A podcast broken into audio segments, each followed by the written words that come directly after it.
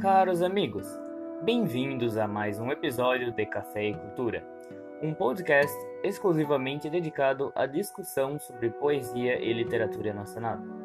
No episódio de hoje, falaremos sobre o aclamado Tess Pinhatari e a poesia concreta. Para nos ajudar com o tema, temos um convidado especial, o professor Estevão Rocha, formado em paleontologia e literatura Ministra aulas de literatura na Universidade Federal do Acre. Tudo bem, professor?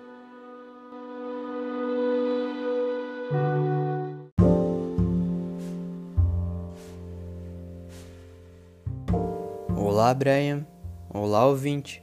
Tudo bem? É com imenso prazer que participo deste programa. Agradeço a oportunidade de divulgar a literatura brasileira. Nós que agradecemos por tê-lo conosco. Bem, comecemos conversando um pouco sobre Décio Pinhatari. Décio Pinhatari nasceu em Jundiaí, São Paulo, no dia 20 de agosto de 1927. Descendente de imigrantes italianos, ainda pequeno, mudou-se com a família para Osasco, onde passou sua infância e adolescência. Em 1948, ingressou no curso de Direito da Universidade de São Paulo, USP. Publicou seus primeiros poemas na Revista Brasileira de Poesia, em 1949. No ano seguinte, estreou com o livro de poemas Carrossel. Em 1952, fundou o grupo e editou a revista livro Noi Grandes, com os amigos, os poetas irmãos Haroldo e Augusto de Campos. Vale dizer que ele era apaixonado pelos versos de Castro Alves, paixão que mais tarde passou para Olavo Bilac e Vicente de Carvalho, poetas parnasianos, até descobrir a poesia concreta. Em 1950, Décio estreou na literatura com o livro de poemas Carrossel. A busca de experimentação e movimento levou o jovem poeta a criar em 1952, juntamente com os irmãos Augusto e Haroldo de Campos, o grupo Noi Grandes, Núcleo Brasileiro da Poesia Concreta. Chegando em 1953, formou-se em Direito pela Universidade de São Paulo, USP, e em seguida viajou para a Europa, onde passou dois anos. Três anos depois, o grupo de Décio, Augusto e Haroldo de Campos lançou oficialmente o movimento concretista durante a Exposição Nacional de Arte Concreta no Museu de Arte Moderna de São Paulo e no Ministério da Educação e Cultura, no Rio de Janeiro. No mesmo ano, foi decretado o fim do ciclo histórico do verso no manifesto Plano Piloto para a Poesia Concreta. Plano Piloto é uma síntese do trabalho poético dos três irmãos. Foi traduzido para diversas línguas. A adesão de muitos poetas ao grupo motivou congressos, exposições, mesas redondas e também muitas críticas. No ano de 1965, ainda com Haroldo e Augusto de Campos, lançou o livro Teoria da Poesia Concreta. Em minha opinião, Décio era um homem muito talentoso e com espírito inovador. Sim, ele introduziu a crítica política na poesia concreta, que por definição era uma poesia não ideológica, não engajada.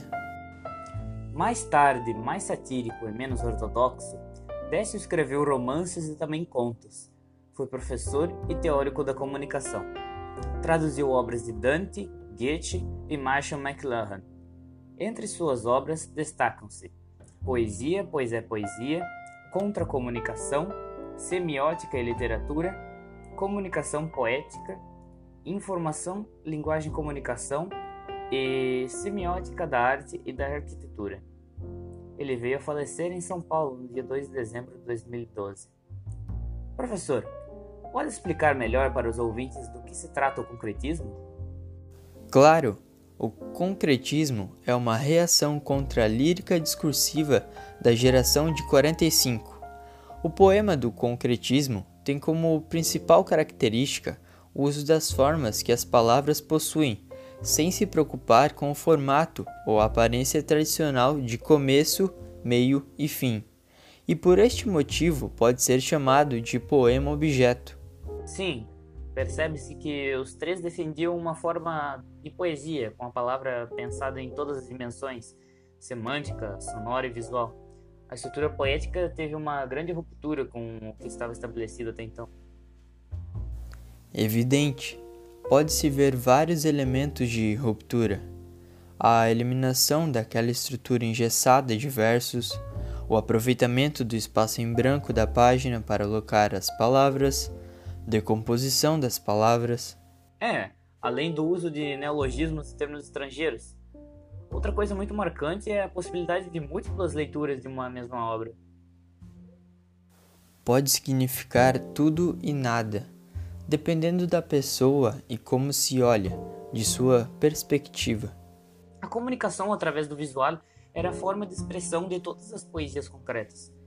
No entanto, há peculiaridades que diferenciam os poemas desse período em tipos de poesia. Quais seriam elas, professor? Temos a poesia Praxis, que foi um movimento liderado por Mário Chame, que a partir de 1961, se eu não estou enganado, começou a adotar novas palavras. Sim, isso mesmo. Depois surgiu a poesia social, esse que foi movimento de reação contra toda a formalidade da poesia concreta de até então, coisa que era considerada exagerada por um grupo de artistas. Estes lutavam para o retorno e a inclusão de uma linguagem simples e de temas relacionados com realidade social. É, Ferreira Aguilar e Tiago de Mello eram adeptos dessa visão. Logo após, o tropicalismo, que veio da música dos anos 67 e 68, adotou o pensamento de aproveitar qualquer cultura, independente de onde viesse. E por último, a poesia marginal, que surgiu na década de 70 e é chamada de marginal porque não possuía vínculos com editoras ou distribuidoras para edição e ou publicação era uma verdadeira produção independente. Exatamente. O prazer foi todo meu. Obrigado. Obrigado pelos esclarecimentos, professor. Foi um prazer tê-lo conosco neste programa.